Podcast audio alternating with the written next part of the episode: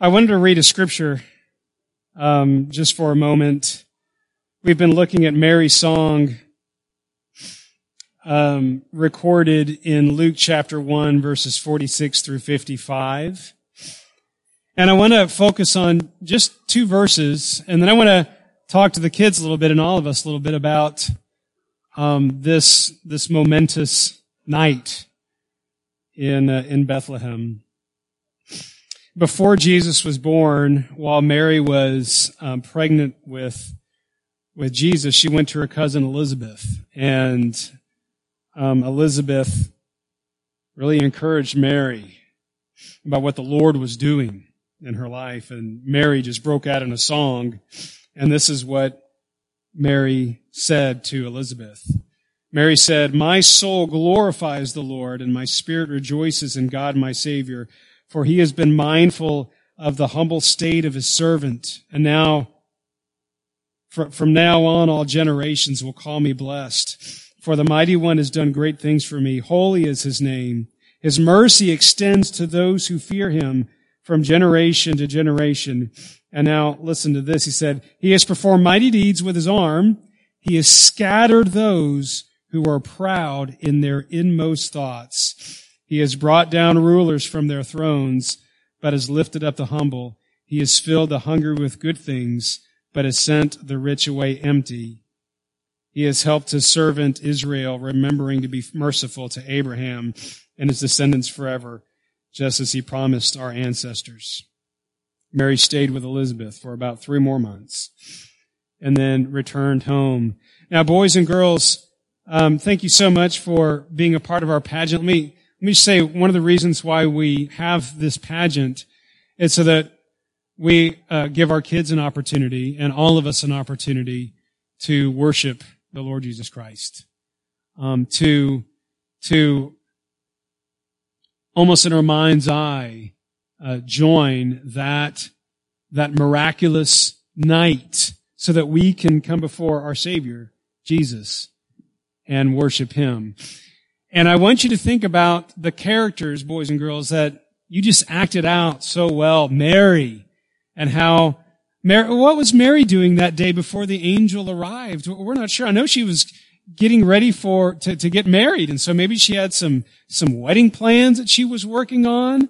Maybe she was going to get together with some of her friends, some of her gal friends, lady friends, um, and, and hang out with them before she got married, she probably had some, some important plans that day. And then the angel appeared and said, Mary, God is, is going to turn your life upside down. You're going to give birth to the Savior. And Mary said, yes, I, I will do that. Uh, let it be done unto me as you have said. Mary said yes to this invitation from God to, to worship the Savior. And Joseph, Mary's husband to be had that invitation as well. An angel appeared to Joseph and told him, do not be afraid to take Mary as your wife. She's going to give birth to the Savior, but don't be afraid. Say yes to this invitation to come and, and to worship the Savior. And the shepherds, the shepherds are in their fields and they had large flocks and the flocks that the shepherds took care of, that was their main source of income. They were day laborers. Without their sheep, they had no income. Now it could be that the shepherds, when they said, let us go to Bethlehem and see this thing that they, that the Lord has told us about, it could be that they brought all their sheep with them. But I don't think so. The story says that they left immediately. They hurried to Bethlehem. I think they left their, their flocks in that field. Maybe they brought one or two sheep. I don't know. And they didn't leave a few shepherds behind to watch the flocks. They all came and they said, we're going to say yes to this invitation to come and worship the Savior. The wise men. Now, the interesting, interesting thing about the wise men is they were, you know, they were, they were not from the, from, from a Jewish culture, boys and girls. They, were far, they lived away far in the East. Probably had a different religious worldview than the, than the Jewish people. But they saw this star and they knew that that star would lead them to the one who was born king of the Jews.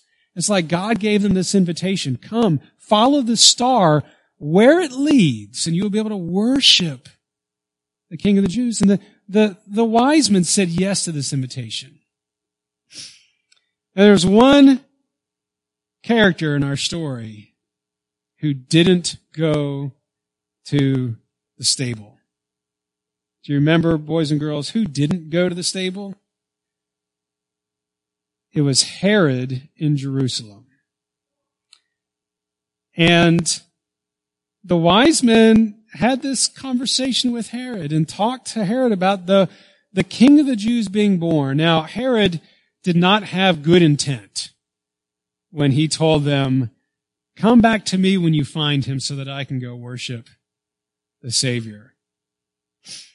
But I find it interesting that Herod actually didn't go with the wise men. Why not? Like if you're Herod, and grown-ups, I want you to think about this too.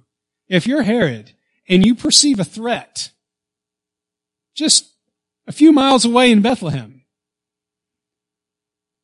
uh, why, why didn't Herod go with the wise men?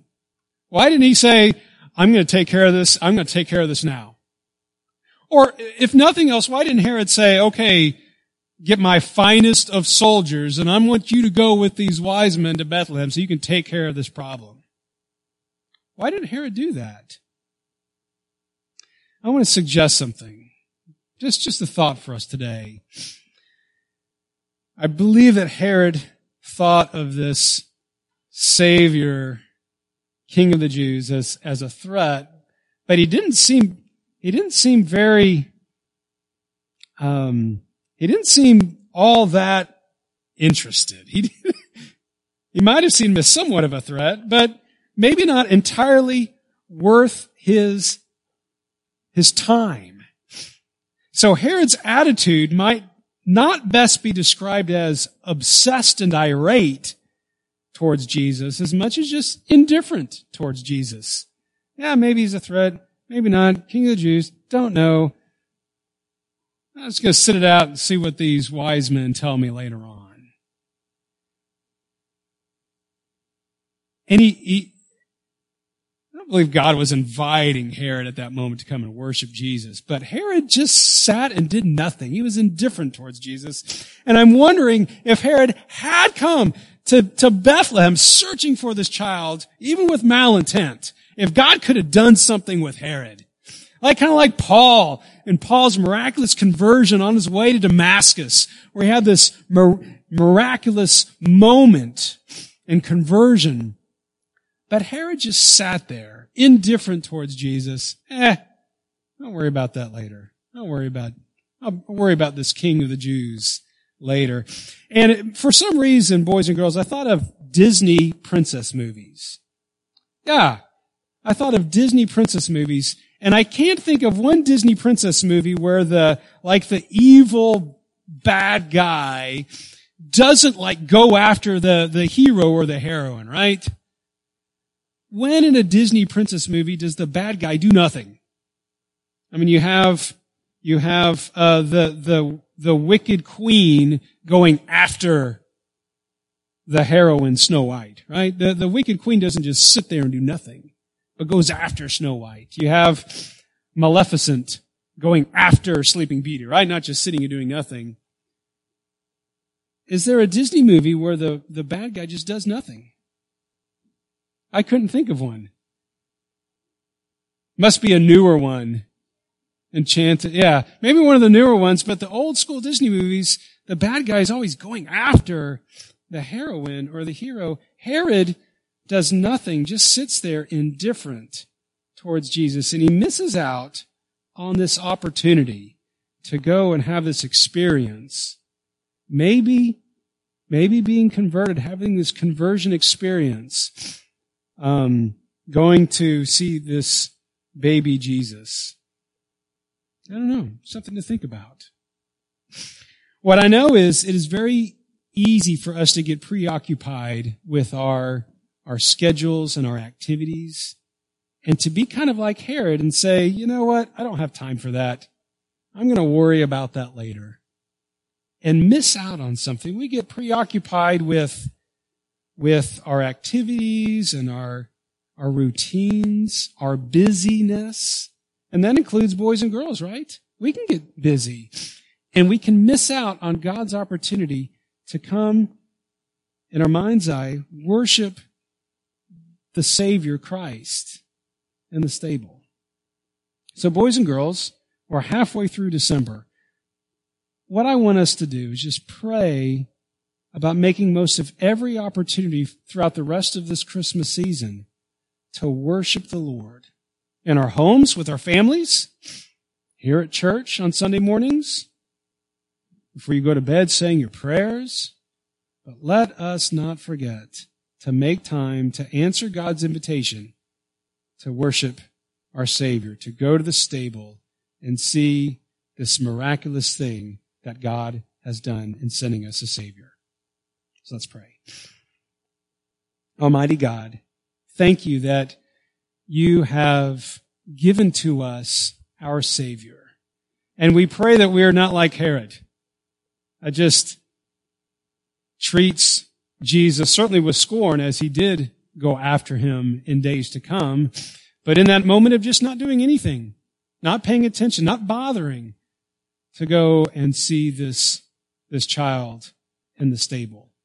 We pray that you would call our hearts to you. Help us to say yes to you, to come and worship you and not miss out on your invitation. In Jesus' name we pray. Amen.